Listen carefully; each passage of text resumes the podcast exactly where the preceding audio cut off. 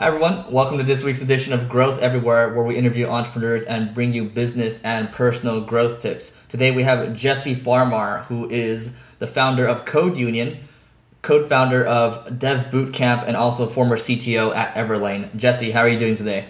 I'm great. Uh, thanks for having me. Yeah, thanks for being on the show. So, yeah, let's, let's hear a little bit about your background first before we continue on.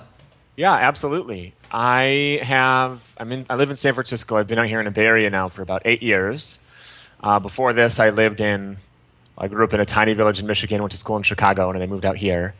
I've been all over the map in terms of my uh, sort of career, but I started with, I guess, growth-oriented things. I moved out to the Bay Area in order to work on a a startup with some friends. They had invited me. They graduated the year before, asked me, "Hey, why don't you move out to uh, Mountain View and work with us?" And I thought, well, I don't really have anything better to do, so why not?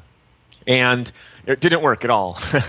uh, we spent three months building um, products, a product that it, it resonated with folks, uh, but we didn't really know what to do with it. And by the time the summer wrapped up, a few of the people involved went back to school and uh, other folks went back to their job and I had to well I guess I have to find a job now and in you know in retrospect it was clear that was probably the first moment where I went um, this was not really a this like well, this was a failure of marketing and not not a failure of technology or product. And I think not to um, you know speak ill of the other folks on the team but I don't you know we weren't really when we were in the middle of it I don't think we were self conscious of that.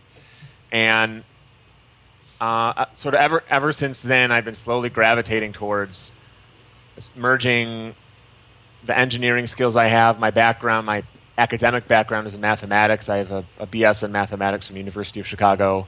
Um, my father was a small business owner, so I've also had this entrepreneurial dimension to my life, and it's it's really been just a slow merging in my career of all of these sort of all of these all of these different aspects. Um, and I've pulled off some tricks. Uh, I, I really learned a lot when the Facebook platform came out, came out, and I was part of a group of people who were sort of self-taught when it comes to growth because the Facebook platform was really the I think the first opportunity people really had to teach themselves. Mm-hmm. Um, and I've I've built maybe uh, either by myself or with other folks a handful of Facebook applications that had five to ten million monthly active users. Uh, I built a few standalone sites that had between 500,000 and a million monthly actives. Um, and early on at Everlane, you know, we built our we built our launch campaign and we signed up, I think about 250,000 people in the two weeks before we launched. Um, and when I went to do Dev Bootcamp, the growth sort of thinking was still there, but it wasn't it wasn't so out in the front because there's there's less growth to do, or at least it's less um, it's less tactical because a, you know a business like Dev Bootcamp is so uh, so high touch, right? You you have very few customers, but each of whom pay a, a fair amount of money. And now that I'm doing um, Code Union, which is uh, sort of a remote a remote program to teach people new technical skills, we're actually I'm, I have to sort of dust off my old growth hat and start to think more tactically again. So Got it's it. fun. Yeah. Okay, so yeah, tell us a little bit about Dev Bootcamp because I I, didn't, I forgot to cover that part. So you know, tell us a little bit about Dev Bootcamp first, and then we can talk about Code Union. Yeah, absolutely. So Dev Bootcamp, um, I co-founded it with two other people, Shereef Bishay and Dave Hoover, in January of 2012, and there are. Uh, for lack of a better word, about 100 similar programs or more around the world now, but when we started, there weren't any. Um, but it's a nine week, incredibly intense training program for junior software engineers. People put their lives on hold, leave their families, leave their kids, quit their jobs, move across the country, at least back then because we were only in San Francisco. Uh, the tuition is about $10,000 and they just go, you know, six, seven, eight hundred hours over those nine weeks. Um, and it's for most people the most intense learning experience they've, they've ever had. Uh, and I left that about a year ago, actually, last August. Uh, and but that's that's Dev Bootcamp. So I've been and Code Union sort of is kind of in a similar space with a like teaching technical skills space, a slightly different format. Um, so I've been my head has largely been in the zone of teaching and like how to teach and effective teaching for the last t- three years. Uh, although maybe people don't see it this way, but there's a large, in my opinion, a very large amount of overlap between um, how I think about teaching and how I think about growth. Uh, so it's not it's not totally not totally disjointed, but that's what Dev Bootcamp is. So. Got it. Cool. So let's talk about let's talk about Code Union now. You said you know there's there are some fundamental differences where you know I, I think Dev Bootcamp's more like in person, Code Union's more yep. remote. Um, yep. Yeah. What what are some other differences between the two? Yeah. So the biggest difference, basically, there's these these in there's this format that Dev Bootcamp invented essentially uh, of this short-term, in-person, incredibly intense learning experience that takes people from just starting out programming, maybe they know a little, to making them um, job ready or like job capable, mm-hmm. and it's expensive both in terms of money and opportunity cost. People have to move across the country. They have to quit their jobs. They have to do everything. So it's sort of a high risk maneuver. Um, the learning environment is incredibly intense, and a lot of that often doesn't work for a lot of people. Um, and so when I left Dev Bootcamp and I took you know six months off or so, I I got to thinking. I, I just knew there were so many folks who wanted to do something like Dev Bootcamp, but either couldn't or didn't want to move, couldn't or didn't want to uh, be in such an intense learning environment, or take, for example, marketers or operations people or product managers who really do want to learn technical skills, but they don't want to become a full time software engineer. Mm. And so Code Union is built for that, for those folks. And it's, it's a more a la carte style program. It's remote, it's 100% online. Uh, we organize them in either four or eight week remote workshops. Students come to us, they set their own expectations, and we give them a, a, framework for working through that. And the main thing we emphasize is just getting, getting feedback from our staff uh, sort of as frequently as possible on the work they're doing. Um, and right now we offer four workshops. There's like fundamentals of web development, professional software engineering, um, topics in computer science, and then we have a SQL deep dive uh, workshop for people who just want to learn SQL. So we've actually had um, like Everlane sent part of their marketing team through our SQL workshop, for mm-hmm. example, mm-hmm. so that they can develop. You know, Everlane has a very strong brand marketing team, but they don't have uh, a super strong quantitative marketing uh, team. So they want to build that. And hey, sometimes it's cheaper.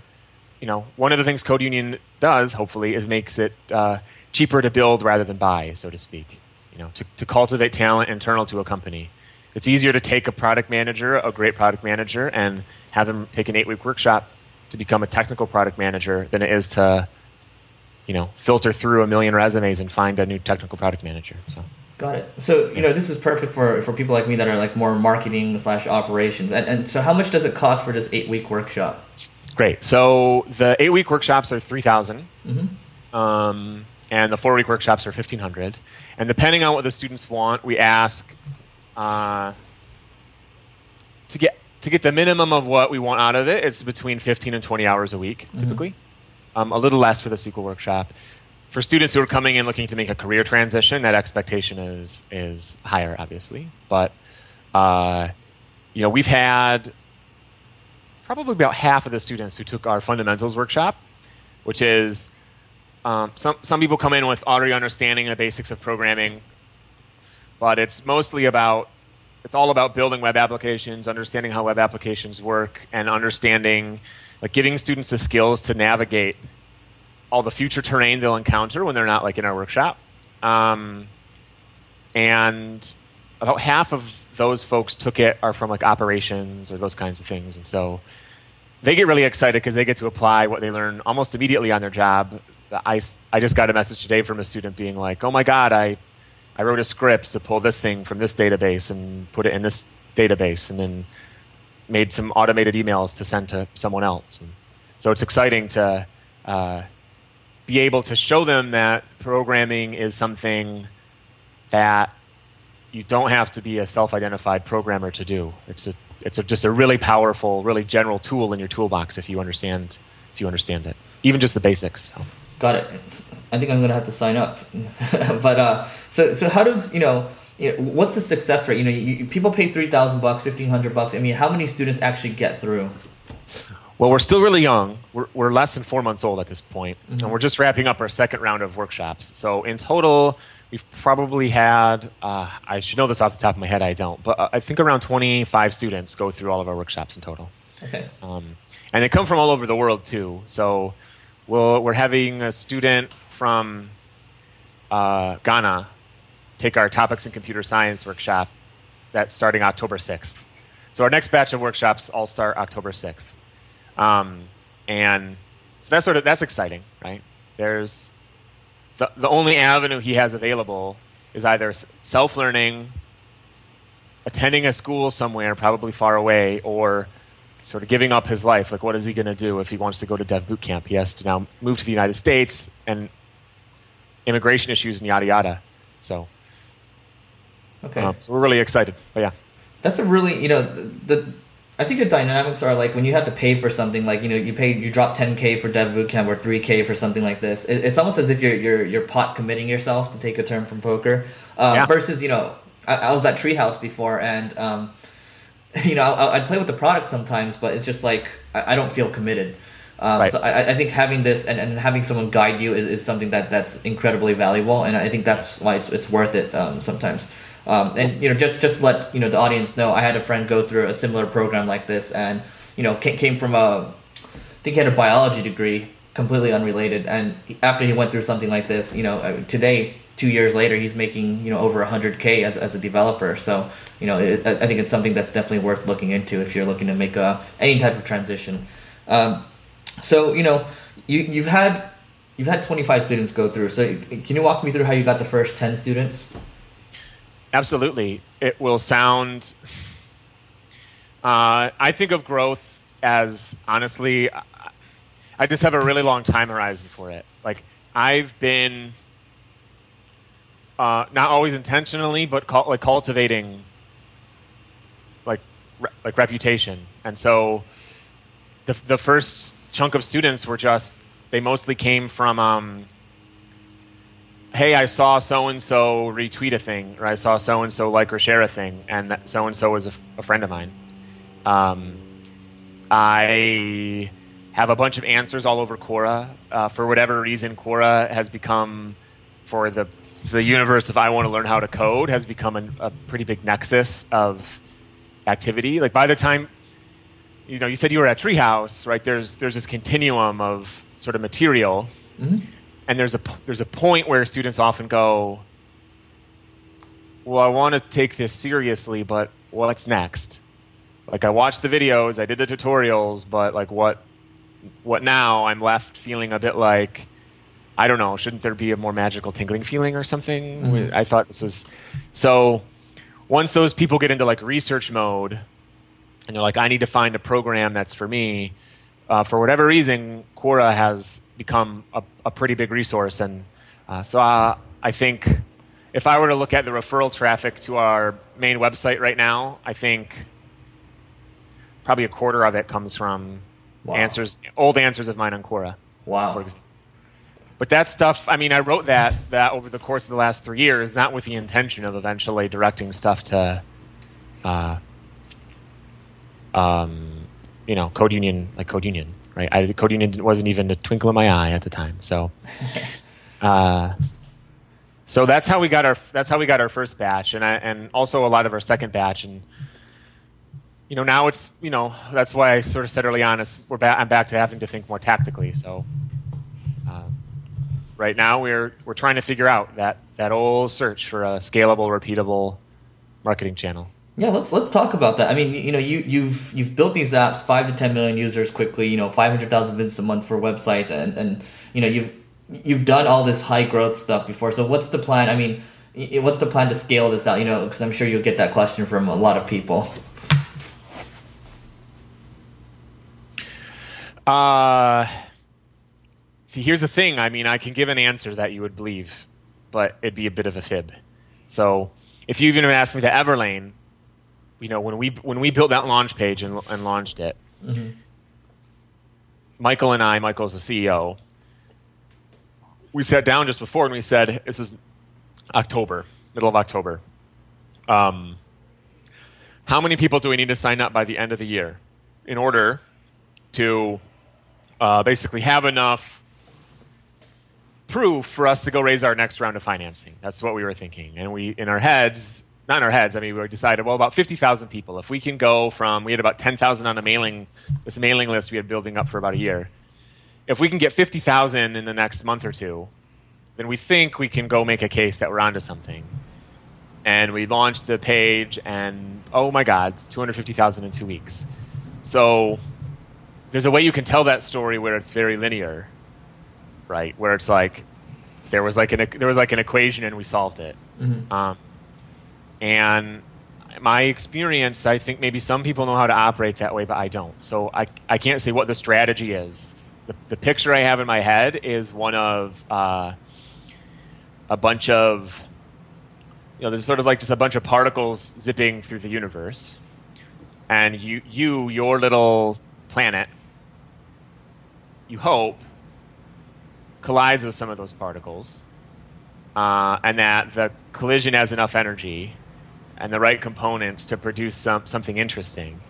And the way you solve that is by like, um, you know, re- in- increasing the surface area of this planet, right? Or um, increasing the velocity or frequency of these particles colliding with you, or or that kind of thing. And uh, as you as these events happen, they start to feed into each other, and you get a, a, self, a self-sustaining reaction. And so I, it's although I'm a math person and I'm an engineer, and people have this idea that it's supposed to like you're a very linear thinker. Mm-hmm. Um, it's just it's a very nonlinear a nonlinear process. So right now we're producing content. For example, I wrote a blog post yesterday on the Code Union blog about uh, how to how to teach novice programmers how to debug their code well. Mm-hmm. Um, and uh, I don't know. It's been it's been being received really well. I think I woke up this morning. I think about twenty or so people shared it on Twitter. Um, and but, but why did that happen? Right? It's a combination of who I am, like the reputation I've built, um, the quality of the writing and what I'm saying, who, who who I put that in front of, and like who's paying attention to me or the channels I'm talking on some of which are things that I cultivate, we cultivated within the last like months. Some of which are things that have been cultivated over the last three years. So, um, you know, our our grand strategy is, I guess, we just want to be the sort of the most trustworthy. Uh, we like we want to just be sort of an honest broker, um, and produce material and information that when people see it, they go, wow, I didn't I didn't realize anyone could think this this sophisticatedly about this topic. Uh, whatever they're teaching, I want to learn that. And that might be that might be naive, but I think um, that plus some more ta- you know some more tactical stuff. Like yeah, I'm still thinking about what should the headline be, like what should the copy be. Uh, putting it on Reddit, like on the right subreddits, and getting people to you know upvote or comment maybe, and all the all those tactical things, but they're in service of this higher agenda. So. Got it. Cool. That was not a very direct answer to your question. I just don't have a direct answer. Sorry. No, I, I think I think it's it's perfect. So it's, my understanding is, you know, you have to you, you have this grand vision, but you're you're going with the flow, you know, and you, you're, you're going to figure out these things as you go with it. So I, I think with with something like this, that totally makes sense. Um, you know, when it came to scaling something like you know, going back to Dev Bootcamp, you know, obviously it, it's very popular now. So, you know, what's what's one unique thing you guys did to grow that? Dev Bootcamp, I'm an, I'm not to lie, its growth was a fluke. Without it was it was without a doubt the fastest growing company I've ever been involved with. Uh, we had to put very little effort into marketing. Um, and when I was there, I was the one sort of spearheading our mar- our marketing efforts. Mm-hmm. Some of it is a little subtle, like we managed to convince everyone to use the term programming bootcamp to describe the style of program. Like we we made sure that was the phrases we always used and that it was always used in the press. I mean, some things like that are sort of subtle. Uh, obviously, my activity on Quora was really advantageous, but it started off with a post on Hacker News, and that's how we got the first cohort. Wow. And then we published the statistics, we published our results, and that was sort of that, to be honest. Uh, we, we never had to hustle for press. That's, un- that's actually unfair because uh, one really critical person who was involved early on, Lachy, Lachy Groom, who's I don't know how old he is now. He might be 20 now, 21. But he was like 18 or 19 when he was at Dev Boot Camp. Uh, actually, was the one who hustled for a lot of our initial press. Uh, but I mean, we just had a really compelling story to tell about placement rates and the results and so on. But without without his involvement early on, we would not have gotten uh, that attention because no one at Dev Boot Camp was really pre- like press minded. But pre- press was always a huge driver. And then when you achieve amazing results, uh, and it, and inherently it's a business that isn't, you know, you're never going to have a million customers, right? You're never going to have a million daily active users. Mm-hmm. So, what you want are people to come out of the other end going, my life has been transformed, and I now want to like preach the gospel of Dev Bootcamp. So, like word, word of mouth was huge, and then creating a presences in places like Quora where folks who had heard about this crazy thing somewhere and they wanted to do more research would start doing research and they'd find it and they'd read my answer and go, wow, okay, here's a thread. Why should I attend an in-person? Or how do how do how do programming boot camps how can programming boot camps claim to teach people so quickly? Ten competitors respond, and there's there's my answer. It has 100 upvotes. Everyone else's has 10, and the answer is just like a cut above everyone else's. And they go, oh, okay, I'm putting so much on the line. I'm going to pick the one that is more legitimate, more transparent, more yada yada yada. So a lot of my thinking then was more of like I would say less my like growth hat, which I tend to think of as more tactical, mm-hmm. uh, and and more of my sort of my more of my like brands like brand hat. Okay, so, so it's the reputation that you built up. Got it. Yeah. Uh, so you, you know when, when it comes to we talked a little bit about you know you, you had uh, you know Everlane send over you know marketers to kind of learn SQL. I think. Uh, so do you think most you know technology startup founders slash marketers operations people should learn to code? I don't know that they should learn to code. What, well, I guess what I should say is learn to code I mean uh, the continuum of that is so vast. That's yeah. a bit like should someone learn to play an instrument? Well are we talking about Thelonious Monk or like you know are we talking about chopsticks right? So i do think it's um, you have to understand if you don't understand the medium you're playing with the, the, the stuff out of which you're building everything you're building, the stuff, the in, the environment in which you're playing. Like you can only achieve a certain level of understanding by reading about it, and you can get really you can get really far doing that. But like when push comes to shove, you know, uh, when Tumblr releases, like when Tumblr first released their API, people growth minded people with a technical background are thinking oh well, what can I? I want. Oh yeah, I wonder what API endpoints Tumblr is exposing, which is a, a question that for most people who haven't sort of d- dove into technical topics directly wouldn't even wouldn't even occur to them. You know, they'd hear about it sometime sometime later, probably after someone else found success by making effective use of this API. Mm-hmm. You know, and then there'd be some article about how to use the Tumblr API to get your da da da da da. So uh, it's I don't think it's I don't think it's necessary, but I think it makes a difference between like like okay outcomes and exceptional outcomes uh, often. And you don't need a lot of code, especially if you're, if you're purely focused on marketing, because a lot of it is uh, automation, maybe um, intelligence, uh, like back in the Facebook days, people would. Uh, this will surprise no one, right? But you'd, you'd, you'd have fake accounts, either for testing purposes uh, or just to like get a better sense of who your users were, and you'd find out about competitors where like when when other new things were going viral because you had these accounts that were friends with the kinds of people who use these applications and you'd use the facebook api to see what was like appearing on this account's feed and you'd f- see an application that you'd never seen before suddenly start appearing and you'd go aha who is that oh that is that slide is that RockYou is that zynga is that some new oncomer to the scene um, and you simply can't do that without like you can't do that manually what are you going to like be visiting this person's Facebook wall every so often? Um, no, you write you write a program to do it, and it emails you a report every day, or it sends you an alert when some new activity happens. So it can really make it can make the difference in those regards. Uh, it it's it's like the Swiss Army knife, you know. You any it can be adapted to any situation. Whereas I think people who don't have that skill tend to tend to be like, um, oh yeah, I'm like an SEO marketer, or oh I'm a content marketer, or oh I'm a social media marketer, or like they have to pick a little box, and then they're just in that box, and it works really well.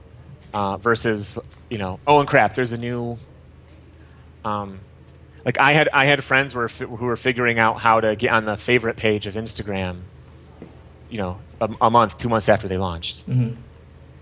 and for and and now yeah you have like what's your Instagram marketing marketing strategy? I'm an inst- I'm an Instagram marketer, so I think it's the difference between I guess being on the like the the leading edge versus the trailing edge. I think is where those technical skills really make the difference. Got it. I like the way you put it. So you know, if if I'm someone, if let's just take me for example. You know, I want to learn how to ask better questions, like you know, what's the API endpoint of this, right? you know yep. so if i if i go through your program am i going to learn how to ask these better questions for for things i, I pretty much never even knew before yeah absolutely we we focus um you know you'll you'll walk away with like real concrete technical skills but in a way those like we, we have to teach something specific but it's all towards the end of giving people just a really clear picture of how like what what's happening when a browser is sending something to the server? Think about something like uh, this might be a term you know or don't, but uh, like the perma the perma cookie, if you remember that, which was uh, for the for the people who don't know.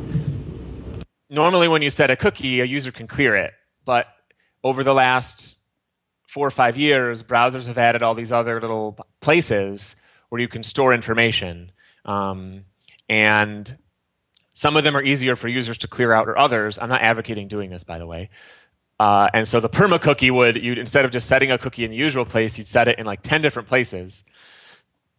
And when a user came back to your site, maybe they cleared their cookies, but you could look in the other nine places and then reset the correct cookie. So it was sort of like an undeletable cookie, which of course any advertiser or whatever uh, analytics company, they're going to be like, that, I want that it, the ethicality is very, very, very like there's a very fine line between you are abusing your users' trust that I'm that I'm uncomfortable with personally, but purely as an example of like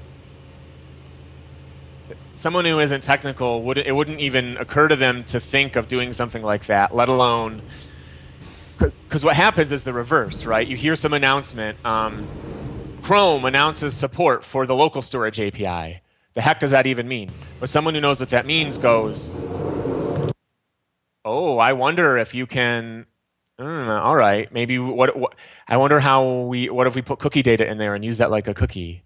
Oh, we could like, you know, these these associations start to form, and that's we want to put our students in a situation where those those things they're asking the right questions, and that when those things happen, they start to they, they can they have a they have a sort of bigger, more technical surface area to connect these these announcements to. There's Okay. like this information you stumble on into in the wild. Yeah, I, I think it's it, it all stum. I mean, sorry, it all stumbles. It, it all comes down to asking the right questions, and, and like I said before, you don't know what you don't know, and I think this is Exactly. really important for people to understand. Um, so you know, a few questions here from my my side. A few more questions. Um, you know, what's one piece of advice you'd give to your 25 year old self? I actually wrote uh, an article on my blog called "A Letter to Myself," uh, uh, 20bits.com. Um, I wrote it shortly after I left Everlane, so that's almost three years ago now. Uh, but um, I'll be very, I'll be very sincere. Not that I've been being insincere so far. Uh, when I first moved out here, you know, I didn't know anybody. Um, I found my first job on Craigslist out here. It's a lot. There's a lot more sort of hustle and bustle now. This sounds weird in the technology world or Silicon Valley than there was eight eight years ago. Uh, but as I became like more enmeshed in this universe, you're you're all, you're just you're always surrounded by people who are doing more, being more successful. Um,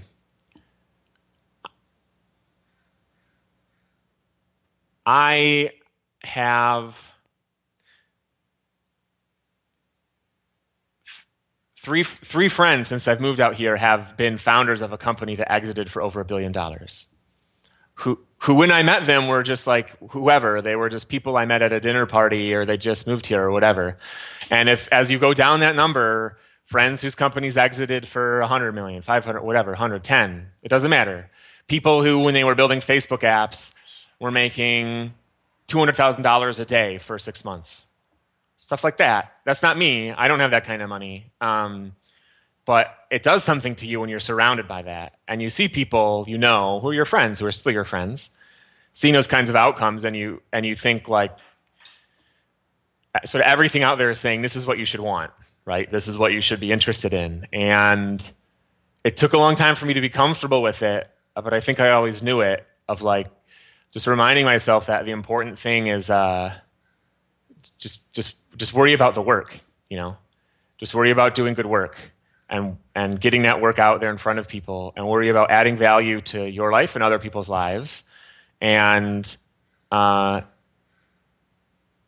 if you, you can't do that in isolation. Like obviously if you do that in a cave that's great but no one knows you did it.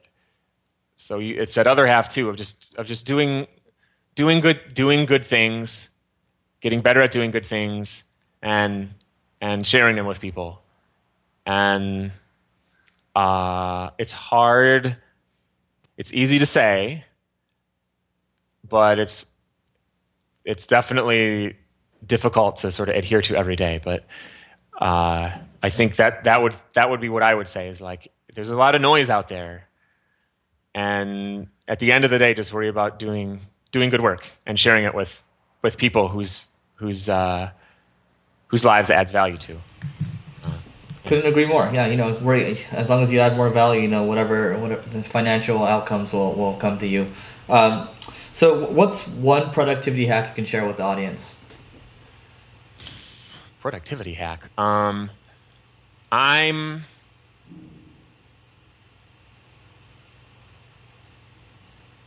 I'm a pretty chronic procrastinator. But what I what I do know is that if I'm uh, in an environment that's stimulating me the right way, I'll I'll be able to respond to that environment productively. So when I think about my productivity, I think less about you know the usual productivity stuff you read is is like use a bullet journal or the Pomodoro technique or like 50 tips for sorting your email. I think of it more about putting myself putting myself in situations and environments that stimulate me in the right way. Um, so I really like, um, you know, I've always really liked helping people out and answering questions. So like t- teaching environments are sort of great, are great for me. Um, and it, it affords me an opportunity to do things I probably wouldn't have done before, right? A student asks a question about, well, like, oh, how does X work? And I'm like, I don't know, but hey, I'm gonna, I'll go figure it out right now and tell you. Boom, boom, boom, boom, boom. And by the way, while I'm over the course of doing that, maybe I'll produce a little write up about how I did it, and then maybe I'll publish it, and maybe people will pay attention to that, and it sort of starts off this chain reaction of, of productive behavior. So I personally, I don't have a specific answer, like, but I have a, a more abstract answer, which is I think about what the moments when I felt productive, and then I think about the Getting a little interference right now. Oh, sorry. Can you? Uh, It's a something little- like a robot or something. Yeah, almost roboty and really staticky. Oh, weird. Oh, weird. Let me, let me try. Try. Try, let me try something. Sorry. about- Sorry about that.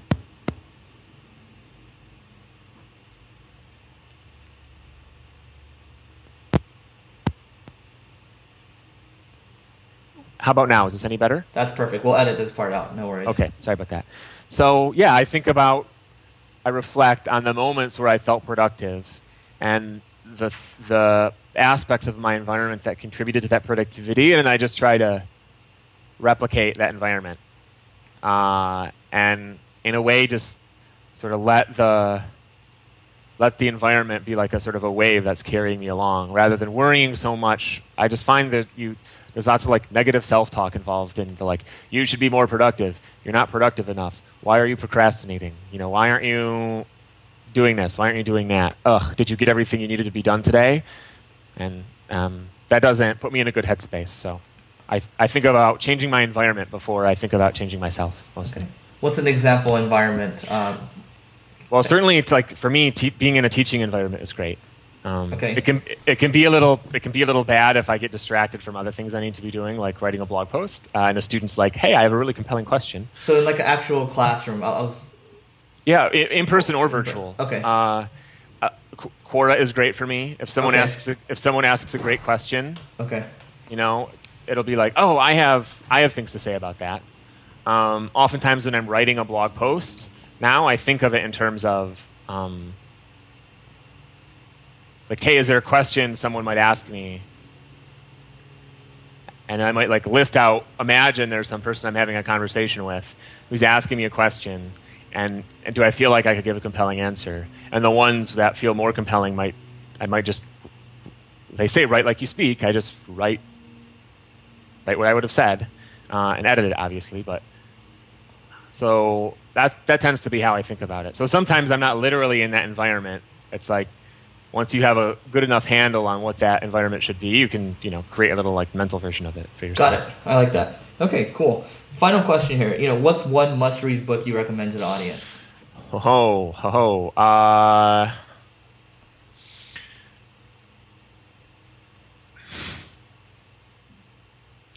there's there's two. Uh, one is called Mindstorms by Seymour Papert, and the subtitle is uh, "Children, Computer, F- Children, Computers, and Powerful Ideas." Uh, it was written in 1983, I think, and it still reads like it was from the future. Uh, but it's about, really, it's about learning um, and teaching.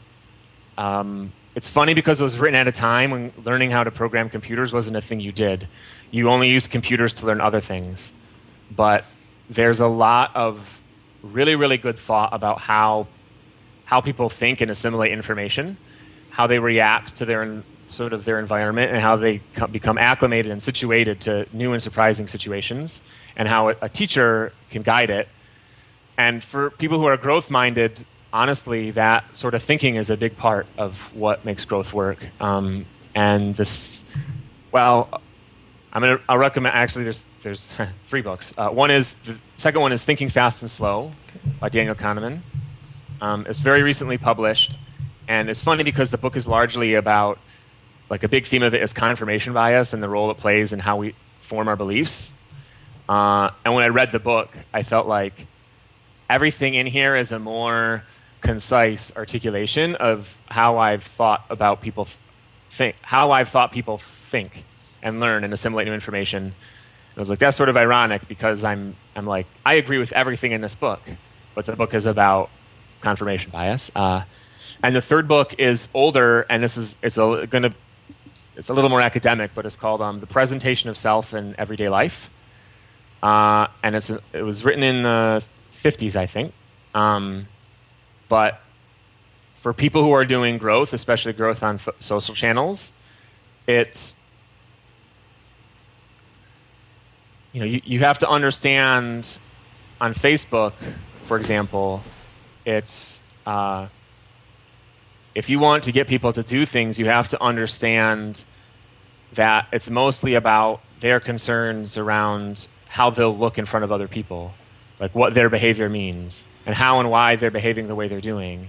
Um, and this, the book is entirely about that, how people form their sense of identities and models, a specific model of um, sort of how people's behaviors are shaped shaped by their environments and how people sort of take on different roles and different aspects of their personality depending on where they're interacting socially. And, and we all know that intuitively. Like, we don't post the same things to Twitter as we do on Facebook.